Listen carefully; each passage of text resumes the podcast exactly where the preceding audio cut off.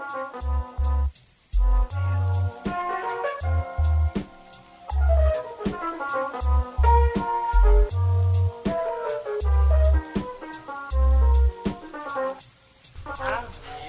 up, everybody? This is Dr. Andy Wilczek. This week, I'm talking to Dr. Michael Sierra Arevalo, Assistant Professor in the Rutgers School of Criminal Justice, about his research on policing and violence prevention. This is episode 21 of Untenured Tracks.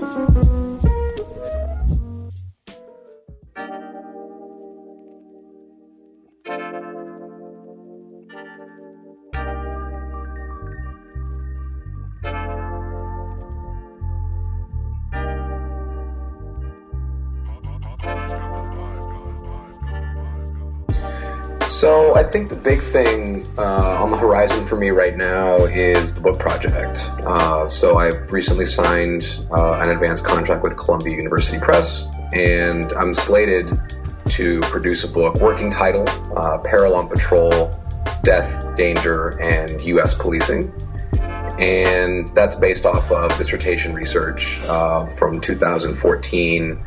And some of the research continued into the, the first few years uh, as faculty, so to around the very end of 2018, beginning 2019.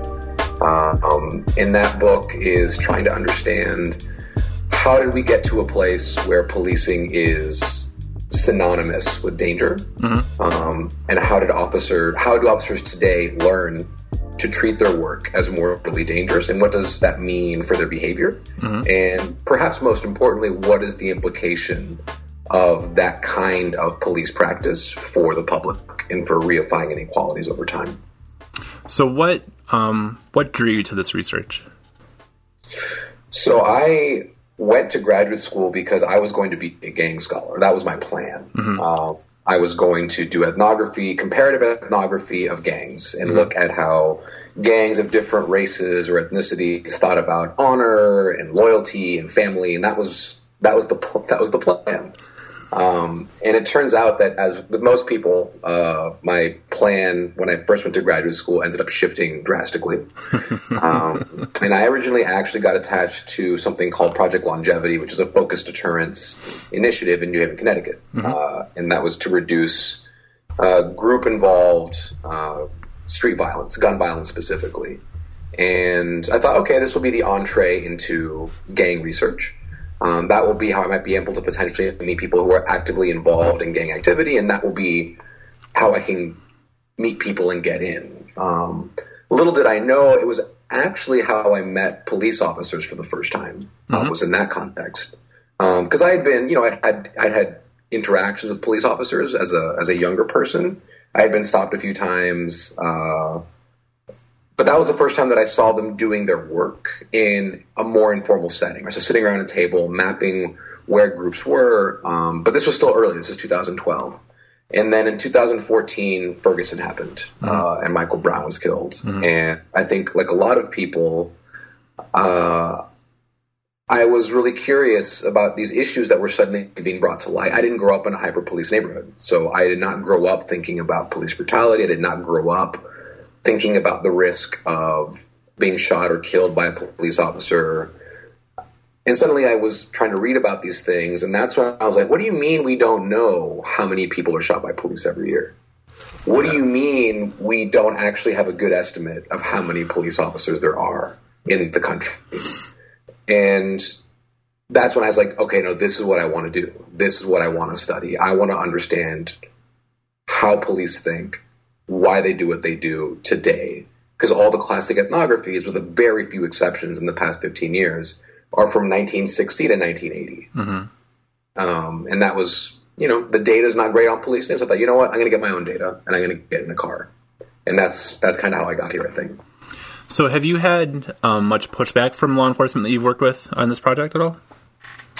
Um, there's been some, uh, not from the departments themselves. So that's something I should talk to my students about, grad mm-hmm. students in particular, is about the idea of access. So mm-hmm. I think some people like to think about access as a binary. You have access or you don't. Mm-hmm. Um, and in fact, particularly with police departments, but I suspect with other organizations that have multiple levels, you know, getting someone to sign the dotted line that allows you to be there is one thing. getting someone to talk to you once you're there is a whole different thing. Um, so I had assistant chiefs or a chief or a lieutenant or a captain sign the dotted line that got me in, the, my memorandum of understanding, my letter of agreement for IRB purposes. Mm-hmm. Um, but every time I got in a car or I got into a lineup room, I had to convince the people in that room, even if for a little bit, to talk to me, mm-hmm. um, to explain to them, I'm not going to use your names. I'm not going to reveal even the department name because that's part of my IRB. Uh, I need to, I need your help. I need to understand. I need I need you to help me understand. Mm-hmm. Uh, and some people still wouldn't talk to me, so that that much is true. Some people just still clearly boilerplate answers didn't want to talk to me. Yeah, but I think a lot of them, surprisingly, um, had never experienced somebody from my world, from the academy. Mm-hmm.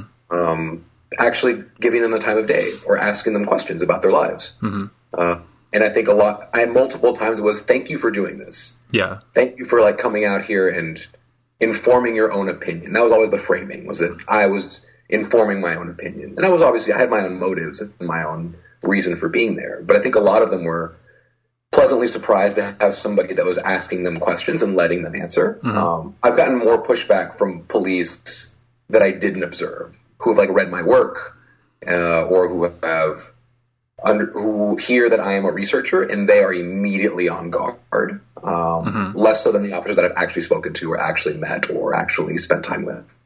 Okay, so they're they're on guard because they're they're immediately cautious of you or, or wary of you, right? If I'm understanding yeah, it correctly. This this is this is like a new project. Um, mm-hmm. this this is where it came up most recently. It's a new project. Um, and without getting too in the weeds on that, it was um, I'm looking at this intersection of basically people that produce technology for police, mm-hmm. um, but they, that, that also sell that kind of stuff to the public. Mm-hmm. Um, it's like the tactical community, a mixture of tactical equipment and emergency preparedness. Um, but I went to a seminar, and one of the guys teaching the seminar is an active duty police officer, mm-hmm. and I emailed him beforehand to ask, "Could I do an interview with you, please?" Mm-hmm. Um, and when I met him in person, he's like, "Yeah, just shoot me an email. We'll definitely do that." Yeah. Uh, weeks go by. I emailed him, no response. I see him again at a new at a new seminar, mm-hmm. and I say, "Hey, man, I you know I sent you an email. I don't know if that was the right email. I just want to double check with you." And he's like, "Oh, I uh." I got your email and I found your website, and I got to be honest with you, man. I think that you're pretty anti-police. I don't think that I really want to talk with you. and I tried to I tried to ask him like, so what is it about it that I that was anti-police? Uh-huh. He's like, well, you know, just you just don't like to talk about any of the good things that we do. It seems all really, really critical, and you don't you don't uh, tell us about any of the the good job that we're doing. And right now, we just really need that. And I think that you're not being very fair. Um, and I I tried to disarm. I tried to you know like I work sometimes with police officers on reducing violence. Like nothing was getting through. It was a very yeah unwinnable stance. Um, that was the most recent time where it was like, yeah, someone just did not want to talk to me because they just did not trust my motives or who I was or anything. Yeah. So very similar to doing like other types of ethnographic research, right? Like I'm thinking about it just like the parallel with with stuff on gangs. You know, mm. kids who are are just who've never encountered like a researcher before, um, who are thrilled to talk about their lives and, and finally somebody cares about them. Like there's that parallel, it sounds like. Yeah, to some degree, there's something there about people that have been unheard or that perceive themselves as being unheard are mm-hmm. really, really stoked to have someone ask them about themselves and their lives. I think the most obvious difference, of course, is like gang involved youth have basically no power. Yeah. Whereas police officers have tremendous all power. the power. Yep. Yeah, uh, and that's that is obviously a big difference, and it's something that I had to learn to navigate. I should have. I mean, I was, I was, I was in graduate school, and I think, I mean, most people when they go in the field, I'll speak for myself. Uh, I was a little bit naive about the things that I would have to encounter and have to navigate. Mm-hmm. The power was a real one. Um, there was an instinct to treat them as powerless, but they're not mm-hmm. powerless. Um, in many ways, they're very, very powerful actors that you're interacting with.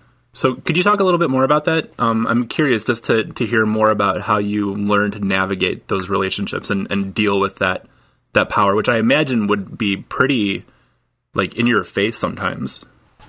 Yeah, so I think that in some ways I was not going to be the subject of their power, mm-hmm. right? So the department knew that I was there.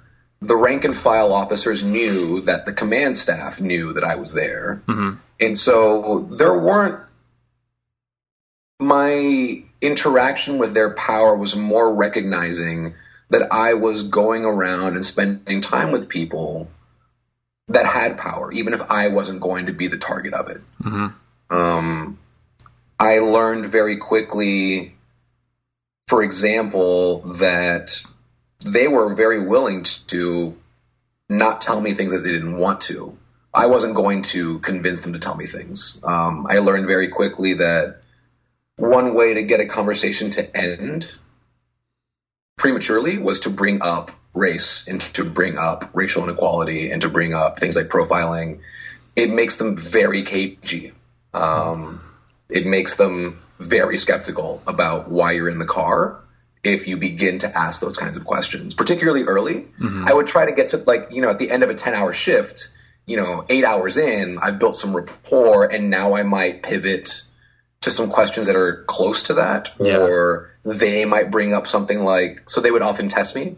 So things like, so like uh, Black Lives Matter. How do you feel about that whole thing? Mm-hmm. And that was and that was for them to feel me out. Yeah. Um, and if that was what it would be, I would just try and pivot it away from me as quickly as possible mm-hmm. and bring it back to them. So what do you think about it? Yeah.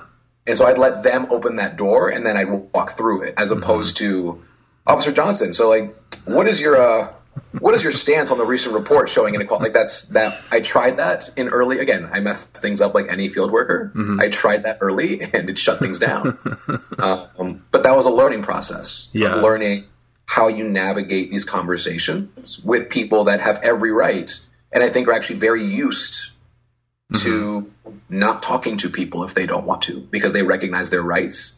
They're legal enforcers. They are legal agents, and they know that they don't need to tell me anything if they don't want to. Yeah, that's that's surprising that the the race question would cause them to to shut down like that. I mean, at least just anecdotally based on my experience here, that's been an opportunity for for guys to really kind of um, sometimes soapbox a little bit, um, mm. get very defensive and and really kind of what's the word I'm looking for? Kind of not like go into a tirade, but but really kind of defend themselves in the job and and sort of go into like a a kind of a colorblind racist kind of kind of thing where like um you know our department's not racist because we have a black officer kind of a thing. Mm. you know like like language like that things like that. Like there's no way we like this doesn't apply to us. This might be something that happens in other departments but never here. It would never happen here. Um so why do you think that why do you think that was? Like why did that was it just like general uncomfortability that people have with talking about race or do you think it was something job specific or so I will say that that that is the flip side to the shutting down is this exact kind of behavior, mm-hmm. right? And so I heard multiple times, and I heard it, like in fine grain detail. If I choose to stop this car, I can't see the race of the person driving it, or I'm stopping this person not because they're black. It's because they're wearing a hoodie and it's hot outside, and that's suspicious. There's any number of ways to justify the behavior, mm-hmm. which is the stopping of disproportionately black or brown people. Um, and this is across cities, right? One on the East Coast, one on the West, one on the Southwest. And that was mostly like a Latino question. There was very few black people in that town. Yeah. Um, so it was a question of stopping, uh, stopping Mexican Americans or mm-hmm. Native people. Um, and so there was ways in which it was basically trying to school me on why you might think that it's racist, but let me explain to you actually why this is not at all racist. In uh-huh. the language of, I, it might happen in other departments, but I've never seen it. I heard that in every department I went to. Yeah. Um, and I only went to three, so and it's it's three out of eighteen thousand. Yeah. But it's it's three departments in vastly different parts of the country, yeah. and the rhetoric and the justifications and the logics are pretty indistinguishable from place to place. Yeah. Uh, and the second piece is I'm a brown person asking these questions, mm-hmm. and I think that that tinges the interaction with a sort of tension that may not exist if it's a white person asking a white person about the issue. Yeah. Because you might expect there to be some kind of, you know, cutting some slack if it's just two white folks talking to each other about the issue. Mm-hmm. Um, and I don't think that that kind of assumed benefit of the doubt will necessarily exist if a black or brown person is asking a white officer about that problem or about the issue. Mm-hmm. Um, and I think that makes people more uncomfortable. People are uncomfortable talking about race they're probably more uncomfortable talking about race with someone who is a different race than them. Yeah, yeah. It um, it kind of just reminds me of how universities handle like sexual assault on on their campuses, right? By saying that you know this is a problem that happens at other schools. This doesn't happen here, while they're you know maybe pushing stuff under the rug or um, making making cases go away, right? Like Absolutely. like Yeah. sort of like abuse of institutional power, Mm. or maybe not abuse but misuse. I guess kind of walking that line. Um, I was wondering if you could talk a little bit about some of your violence prevention and reduction work. Yeah, for sure. Um, so that is that originally began at, in 2012, um, and that was with my advisors uh, Andrew Papachristos, who's now at Northwestern, and Tracey Meares in the law school. They were cooperating with the National Network for Safe Communities out of John Jay. That's David Kennedy's violence reduction shop. Um, and they were implementing focused deterrence, um, which was uh, born in Boston in the early 1990s. Uh, the Boston Miracle, the, like the Googleable big event, massive drop in violence as a result of this new this new way of focusing on the people that are actually most likely to commit or to be victims of gun violence. Um, and so that project began in 2012 after New Haven's homicides peaked in 2011. Uh, they basically reached the levels that they had in the early 1990s, right? So while most cities in the country were continuing their nosedive in violence, New Haven ticked up uh, throughout the early 2000s uh, until they reached again early 1990s levels of homicide. And so the chief at the time, uh, Dean Esserman, uh, was basically brought in um, by the mayor to try and fix this issue. And he keyed in on focus deterrence and that was work. Again i was i was a I was not even officially a grad student when i began going to meetings. This was hmm. like the summer before my first year of graduate school. Oh wow! and that was going to implementation meetings and listening to community stakeholders you know who were you know some people wanted to do root causes. A local hmm. businessman was really set on this is not how you solve problems. We need jobs. We don't need police officers here. Um, other people were saying well this would be easier if we had fewer dead bodies people would be more able to get jobs and hold jobs and so I was exposed to that tension really early, and Yeah. that tension never left. And it's part of what I think keeps me in the work. Um, it's very real. That had to have been such a mind blowing experience. Like before you're even officially a grad student, sitting in that room with those people. Oh yeah, and I was my job was to be quiet and to take notes. Oh, for sure. So, you know, the, the police chief is on this side of the room, and Tracey's on my side. You know, she's you know a preeminent legal scholar. Um, and then there is community stakeholders, the principal of the adult high school, a local community leader and businessman, and they're not talking about these things abstractly. They're talking about things where there are lives at stake in Yeah. communities that are I think to say in crisis is too strong a term, but they're people that care deeply about the well-being of their neighbors and of their community, and it's from different perspectives, and they Yeah. actually want to solve the same problem, mm-hmm. but there is an indelible tension between mm-hmm. how they want to go about doing it, deep distrust of the police on the part of the black community. And so suddenly these things that I had been reading about as an undergraduate and that I that I cared about because I thought that they were problems, they got very real very fast. Mm-hmm. And once that work kind of began, I I still do this this kind of um, this kind of work um, when I can. So I'm no longer working at, with the implementation of longevity, but I'm helping, for example, evaluate um, New Yorkers Against Gun Violence is doing a school-based violence reduction, uh, gun use reduction program. Right. So these are just issues that once I saw that this was how research could be used, that you could use a skill set to actually try and make some real change happen, even at the micro level, even for a couple dozen people, that's more than I think just writing articles has the ability for me to do. And maybe that's maybe that's myopic, but just being able to affect that kind of conversation at the ground it meant a lot to me early, and I, I it's why I've continued to try and do it. Yeah, I don't think that there's anything wrong with that philosophy. I mean, that's that's exactly what brought me into teaching. you know, so you are you're preaching to the converted. Um, so there are people listening to this who who don't know what focused deterrence is. So I was I was hoping you could give like a, a quick like explanation of what that is. Sure, sure, sure. Yeah, that's that that's on me. That's my bad. That's Oh, no worries. Uh, so the people probably know what deterrence is broadly, right? Mm-hmm. So the idea is that if we um, raise the penalty effectively, uh, that people won't do stuff. Yep. Um, if you punish them, they won't do it again. And the way that that's been implemented in policing specifically has actually been through very broad policing. And so we, we think about sweeps and we think about uh, order maintenance, basically net widening is, some, is how we might describe that. It's the opposite of targeted. Um, and it turns out that A, it's a massive waste of resources. And B, it really pisses off people in communities that don't want you there arresting people for drinking on their porch. They want you there addressing violence. Yeah. Um, and so focused deterrence uh, came about as a way to specific. It was born of of the um, of the violence of the 1990s in the late 1980s to address gun violence. And the gist was we have been trying to do all this other stuff to address gun violence, and it doesn't seem to be working in some places very well. Mm-hmm. Maybe there's a new way of attacking the problem. Mm-hmm. And it's like, what's the first thing we can do? It sounds simple now, but it was why don't we sit down and actually find out who the victims are, who the perpetrators are, how old are they, how many people are there really, and let's get a handle on the actual problem. And it turns out that in most places, gun violence is driven by a handful of people. We're not talking 1000s mm-hmm. In some places, it's not even hundreds. It's like dozens of people in major cities mm-hmm. that drive the lion's share of violence.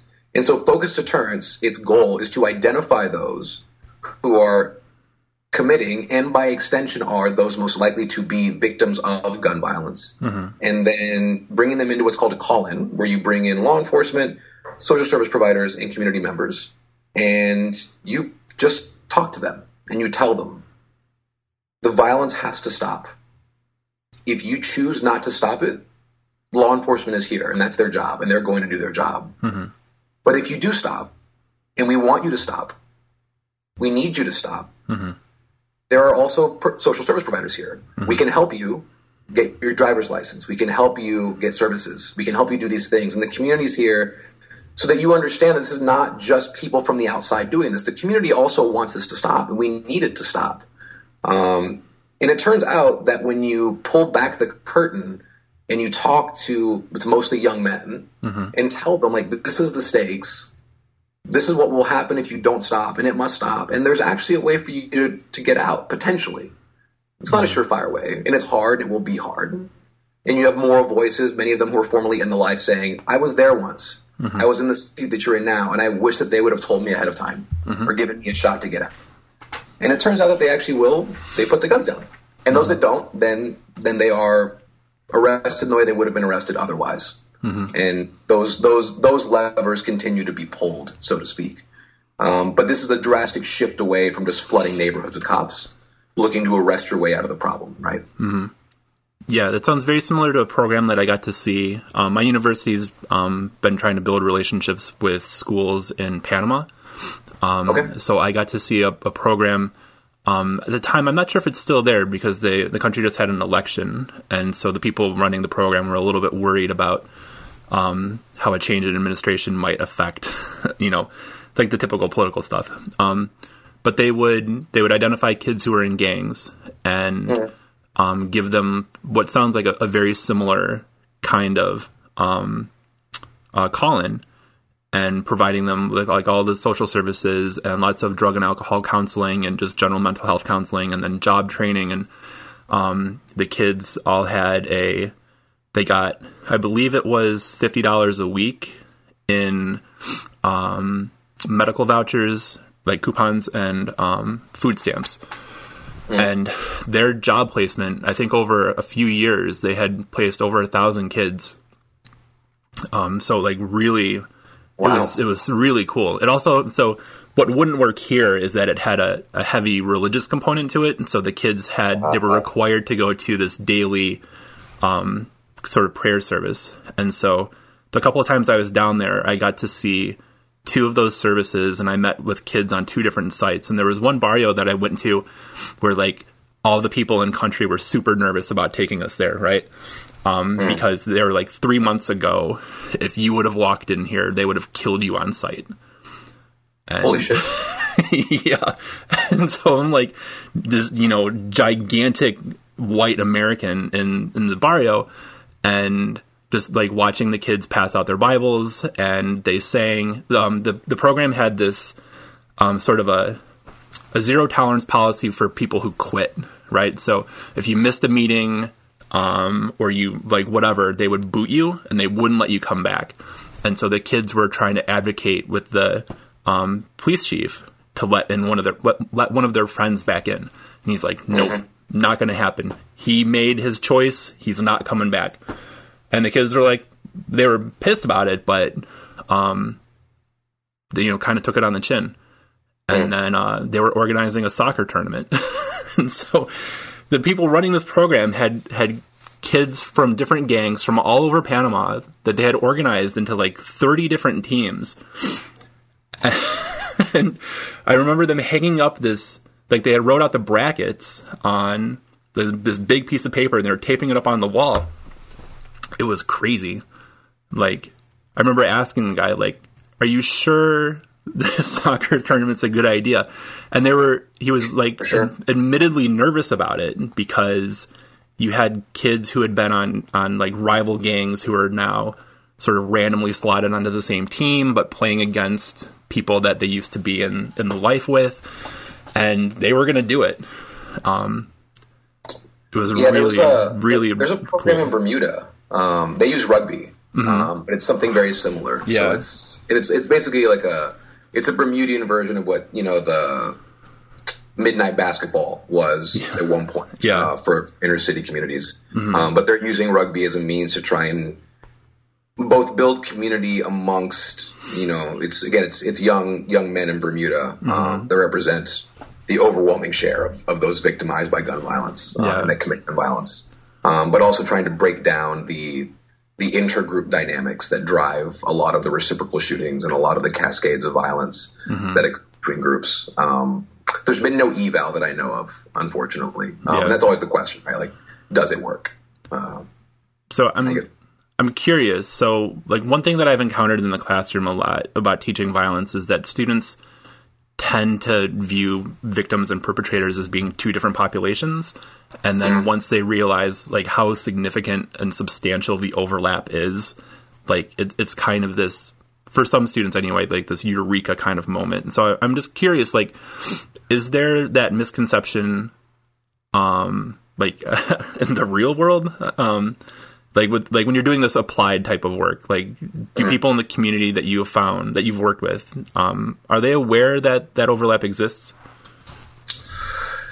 So I preface this all by saying that most of my work in violence prevention does not bring me into a lot of interaction with, say, mothers or grandmothers or people that are living in the community that are not attached to the program itself. Okay. And so what what the person in the community thinks that is not directly privy to the inner workings of the implementation thinks, mm-hmm. I'm not entirely sure of. Okay. That's what fair. I will say is that just generally, people that I've spoken to in my life who are friends mm-hmm. or family people that are even uh, tangentially related through, say, the police department. Mm-hmm. And in some cases, the police are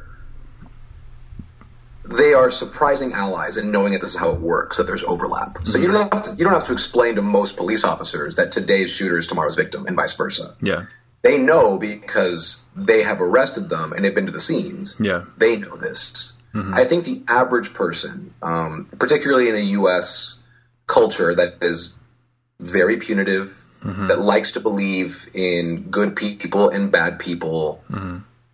Most people are surprised to at the overlap um, that they are comfortable believing that bad things happen to bad people. Mm-hmm. Um, and it actually reminds me of a book. Um, I'm going to forget the title of it.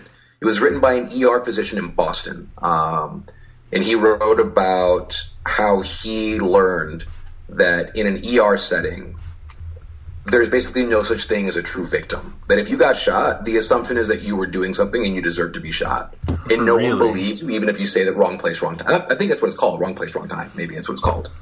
Um, but that's a that's a strong bit of like yeah, wrong place, wrong time, trauma and violence in the lives of young black men uh, by John A. Rich.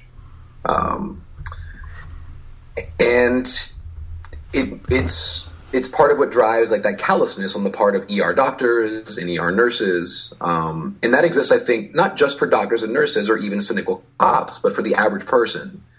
That you are much more willing to believe that you got shot because you were doing something you weren't supposed to be doing, mm-hmm. not because you just happened to be in a car or because you were at a party. Or because yeah you were doing something and carrying a gun but that's because like you do live in like a dangerous place. Yeah. Um where you might be victimized. And the complexity of it i think is lost most of the time that's so sad. Oh yeah. That's it's it's not an uplifting story. That's so that's my only reaction to to the, the physician story is that's just it's kind of heartbreaking right? Because that that itself tends to fly in the face of like i guess stereotypes that we would have about medical professionals right? That you know, we, we've seen so many doctors on TV and movies just charging headlong into a crisis, and it doesn't matter, you know, who it is or what happened to them. Like, kind of ignoring the judgment part. Um, so, uh, how do you how do you bring this stuff into the classroom?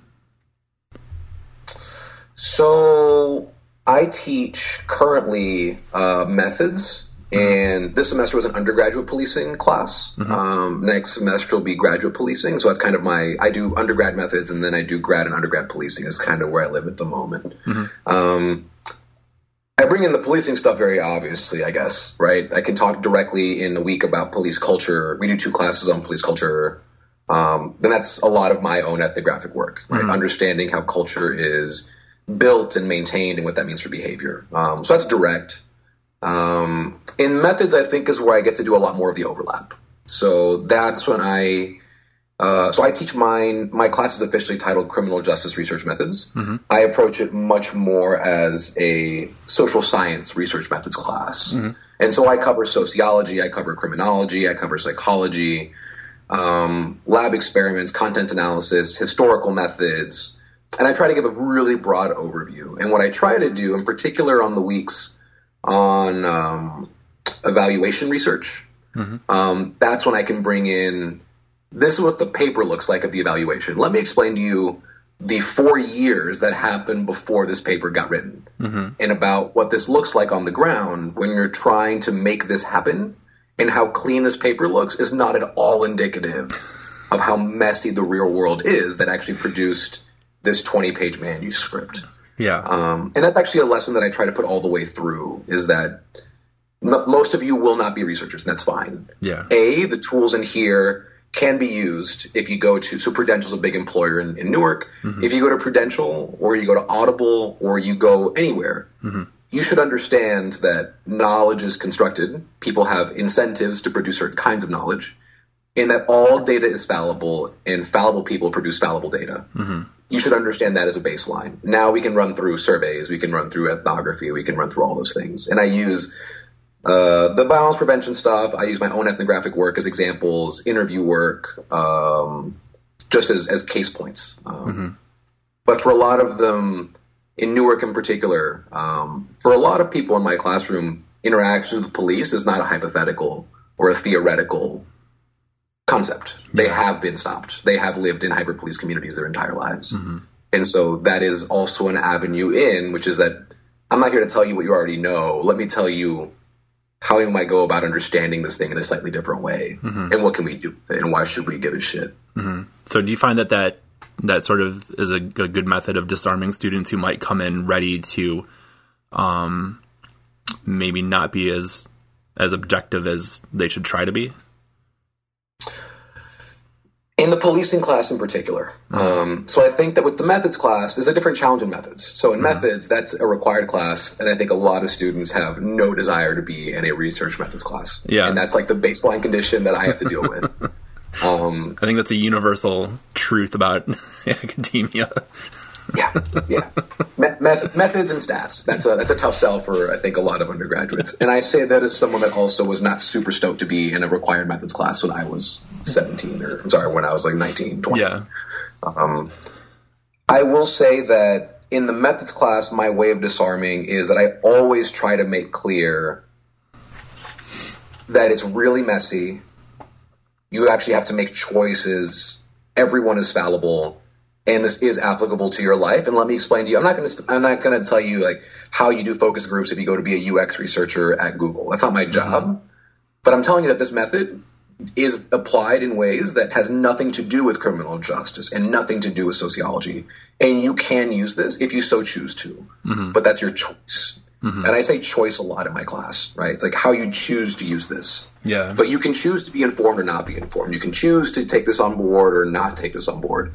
But it's a choice, and you always have a choice. Yeah. With the policing class, um, that is a class where there are a lot of priors going in that are not necessarily based on empirical facts. Uh-huh. And that cuts both ways. Um, I have students who are the children of police officers who want to be police officers. And then I have students who have lost friends or family to the criminal justice system or to police brutality. And they're all in my classroom at the same time. Yeah.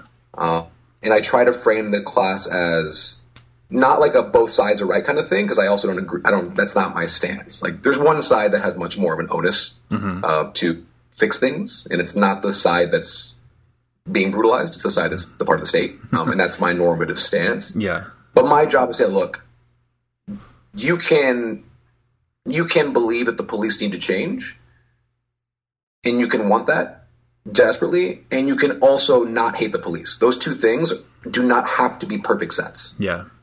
And this class is about empirical work on policing. I'm going to tell you about the empirical reality of police, and what you choose to do with that mm-hmm. is your choice, and that's your right to have your stance. But I'm not here to I'm not here to, to spin narrative. I'm here to tell you what the research is, how we understand it, mm-hmm. what we can say is the weakness of this work versus this work, what do we know versus not know, and we can have a discussion in this room. Mm-hmm. Um, but like it has to be respectful.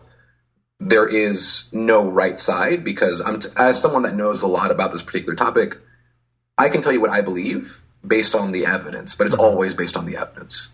Um, and I think that that just sets the tone. And there are times when you got to reel them in, and that's my job as the instructor is mm-hmm. to reel them back in when we're getting far afield from the content of the class itself, mm-hmm. but also giving them space because some of them have, you know, they've had really negative interactions with police sometimes, yeah. or they're from a police family and they have their family has experienced bad things just because of the nature of their parents' job. Mm-hmm. Um, people assume a lot about each other, and I think that that's both what makes the class valuable and also the danger of that class. Uh, mm-hmm. that's the risk that you run teaching something like this. At least in 2019, maybe it was easier in 1990. I don't know. yeah, I don't. I don't know.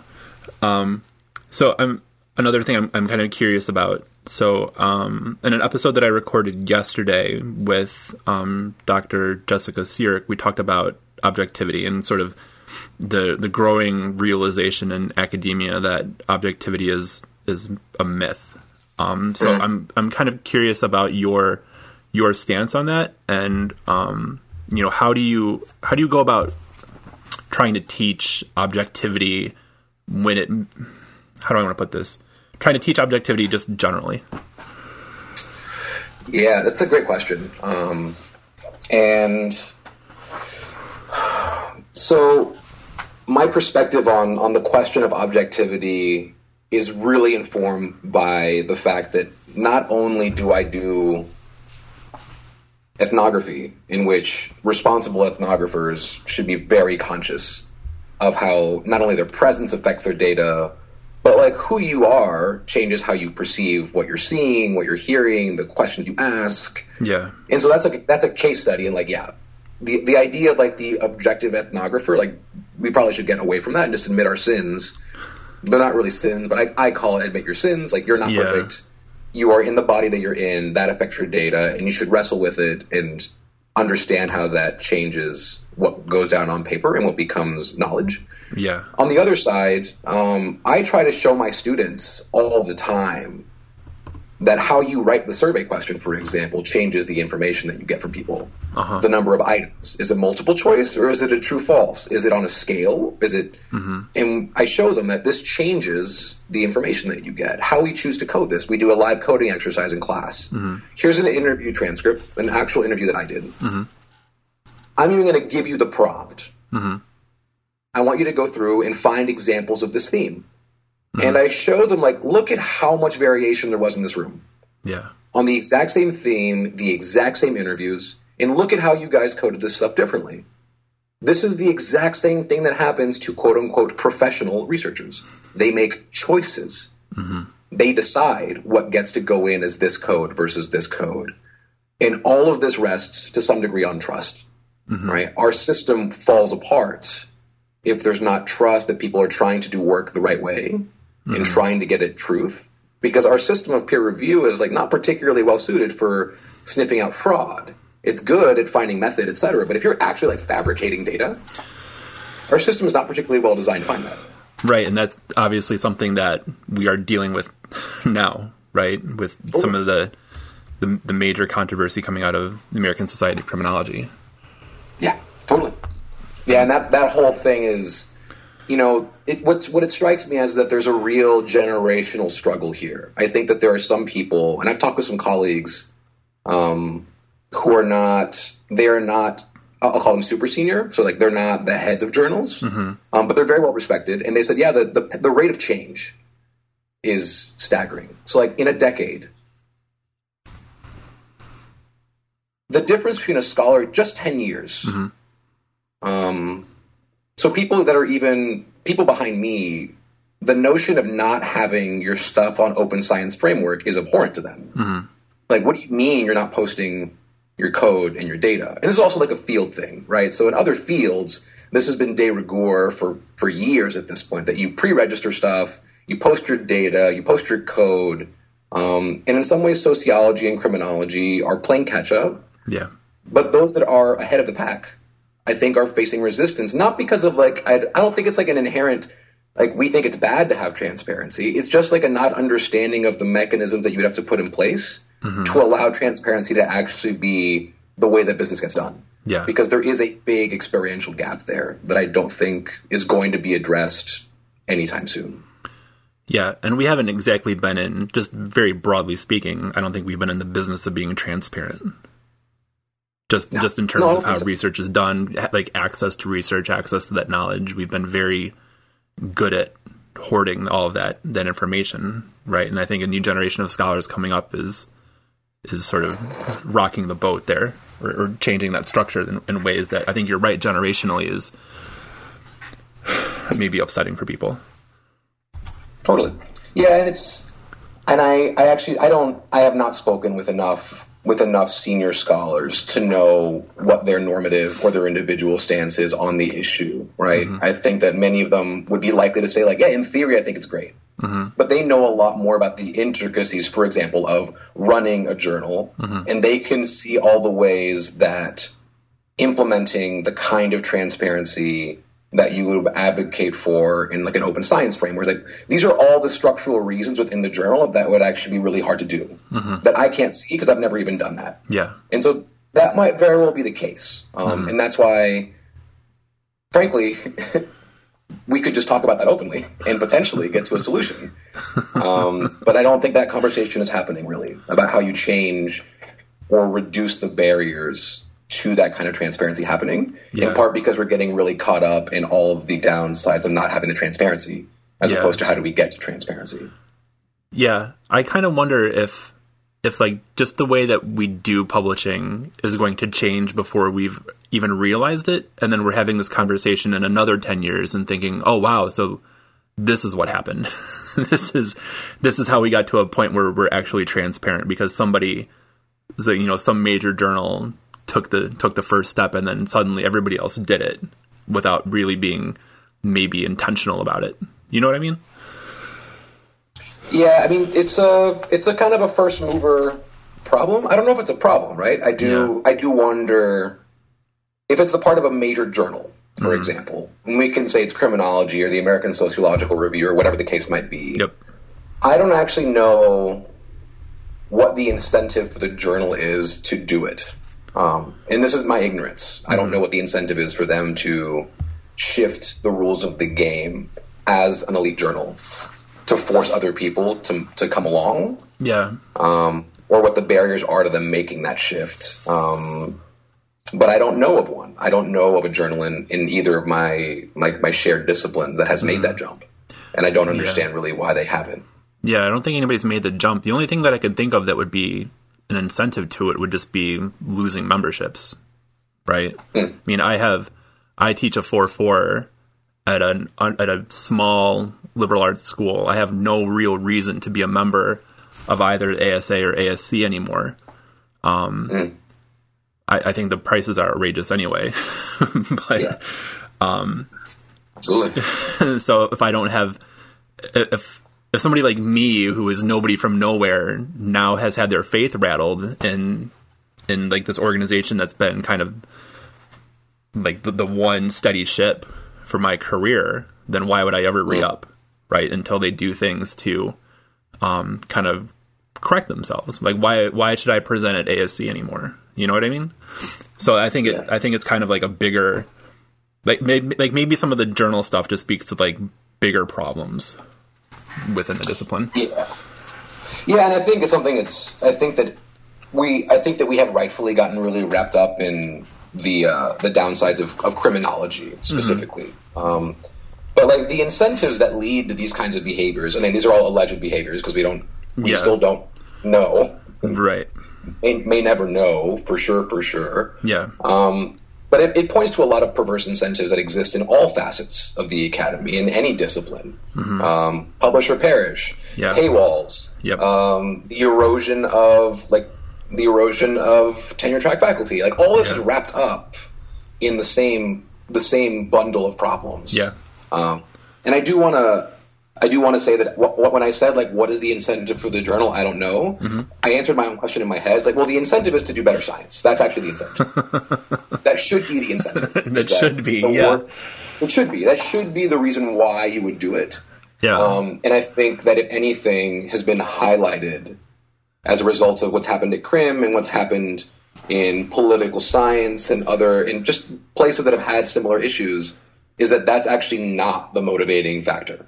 Yeah. That this idea that we are we are of a trade or of a of, of a of a profession that values knowledge and truth above all else, that has been shaken. Mm-hmm. Um, and I think it's been laid bare that that actually does not make the, the wheel turn or the world go round. Yeah. Let's talk about something happier.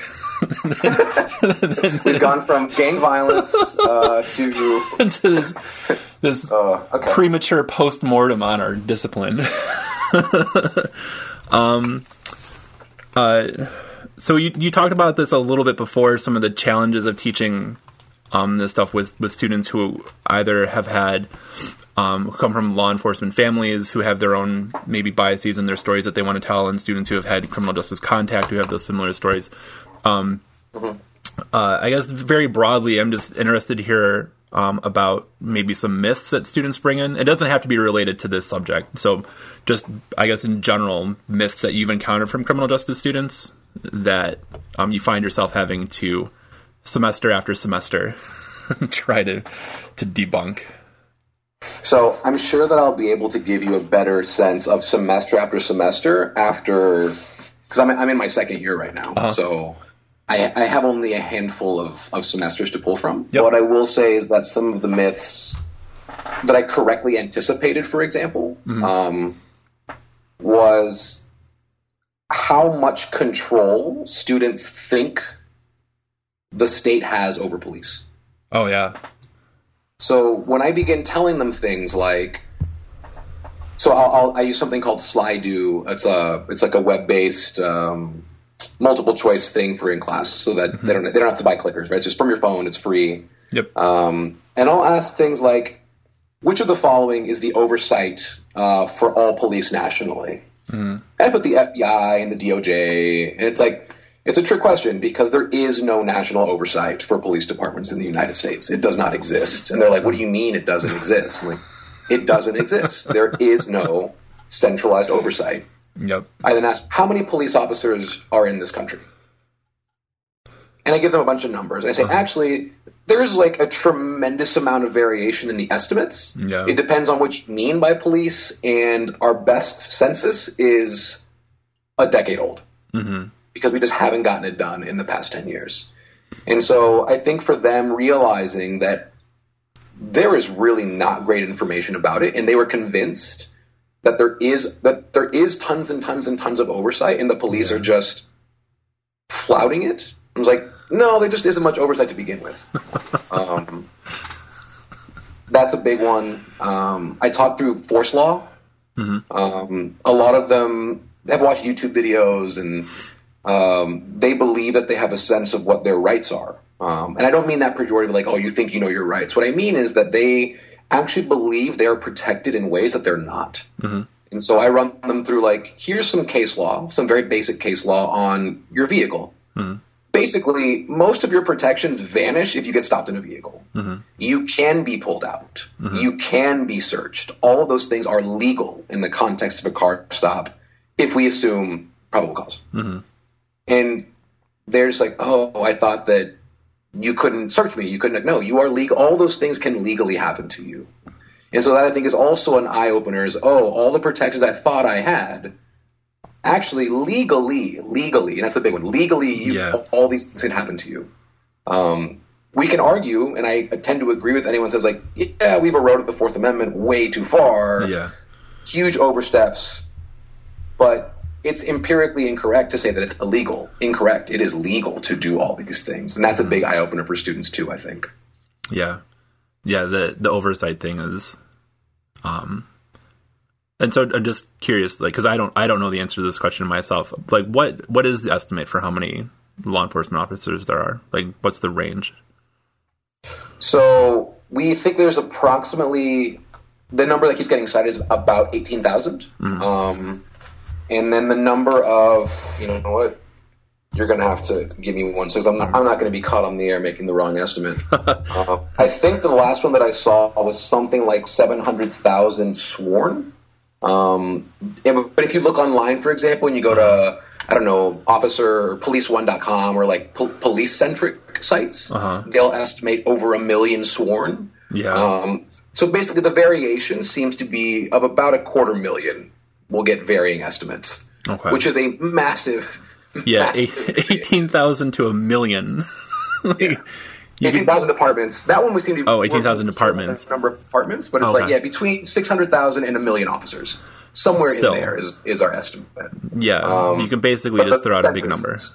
What was that? You could basically just throw out a big number and Right. probably in there Um, somewhere. Yeah, the last census in 2008 of state and local law enforcement agencies, um, and that and this will differ from what the FBI collects every year from the UCR, for example, which is mandatory reporting.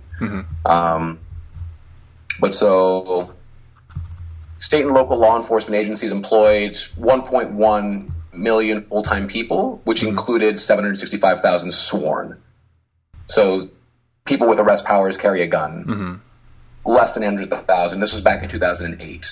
Uh, and there's there's talk now of a massive hiring shortage, huge retirement numbers. So this is actually a good time to get a, an update Yeah. um, because among law enforcement, uh, law enforcement professionals are talking about a real difficulty in filling recruitment classes, getting lots of retirements because quote unquote nobody wants to be a cop in this climate. Um, but we're having difficulty actually verifying much of that because we just have really bad data on employment and policing. Yeah, I have I have several graduating seniors who would challenge that who have, who've come to me to complain about how low they are on like the hiring pool in in, in Pennsylvania and New Jersey. Who, who have said that like you know the, the the state police are hiring maybe I forget the number, but I'll, I'll let's hypothetically say like the state police are hiring 200 officers this cycle, and I'm number 1200 on the list. Like Interesting. we have not it has not been my experience that there's a there's a dearth of, of applicants um Yeah. And I that's, gue- a, and like that's a really interesting empirical question. Is this affecting urban departments with better benefits? And you know, is Yeah. is that affecting states versus sheriffs versus local differently? yeah Uh, are there some states that are more resistant to it because they have more state funding for law enforcement capacity? Unclear. Um, Yeah, but all good.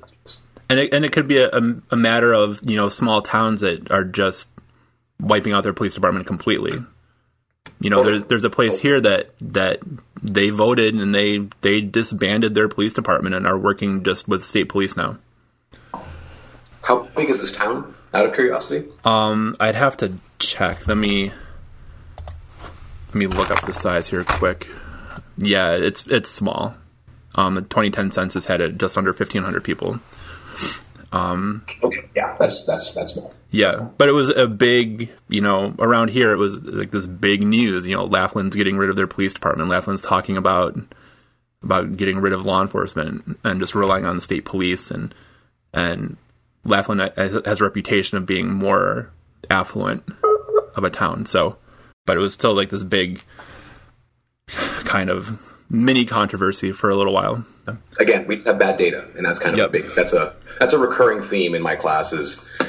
I can tell you what data we have and how flawed it is, but mm-hmm. uh, we need to be very aware of, of how flawed this data is and how little we can actually say confidently at this time about much of anything. So when you give students that projection, like those those estimated numbers of departments and, and sworn officers, are they surprised? Like, do they think it's is it bigger than they expected or smaller than they expected?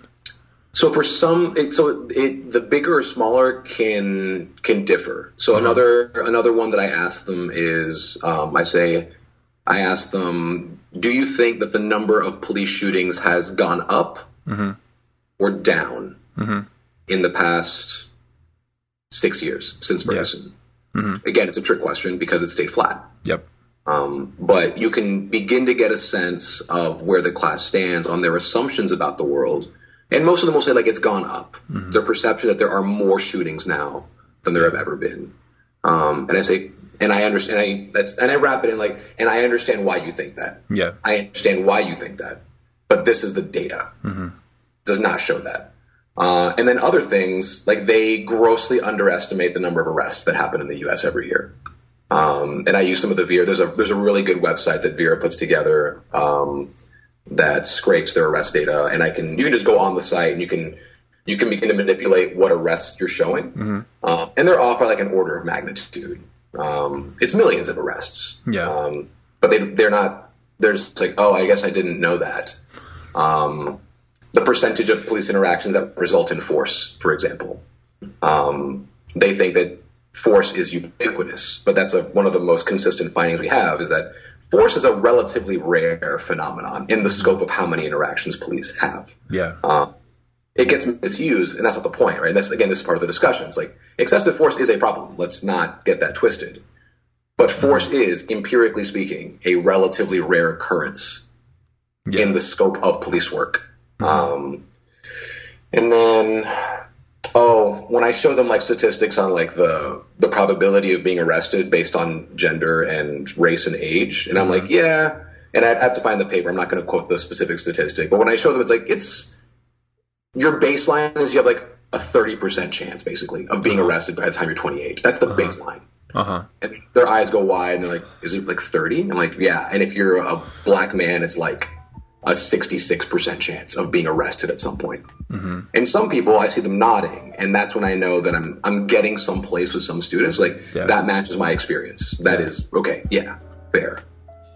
Yeah. And then others are shocked, and that's that's when I think things can happen. Um, is when you get some students like, yeah, that reflects my reality, and other students are their mouths drop open because they just can't believe the depth the depth of the inequality that I'm You've exposed them to a reality that's like just like bursting a bubble. Yeah. right? They had no like they had no ability to conceive of how much inequality, like structural inequality existed and just assumed that everything was great and now 30% that's wild. Um so I think we're going to wrap it up there. Um, okay. So uh, thank you so much for your time.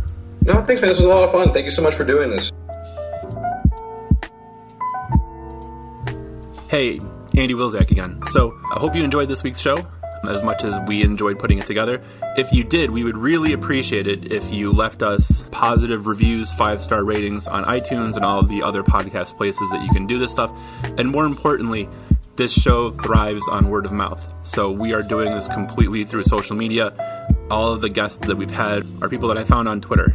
so if you are untenured and you are in any kind of academic discipline or you have an advanced degree and are working out in the field and you want an opportunity to come online, come on the show and hype your stuff, please reach out. You can follow us on Twitter at Untenured Tracks or me at Hey Dr. Will. That's H E Y D R W I L please send me a message on one or both accounts and we will book you on the show. It doesn't matter what your discipline is. I know that a lot of Our previous interviews have been sociology and criminology based because that's my background, but I am open to anybody. So, again, please rate and review the show.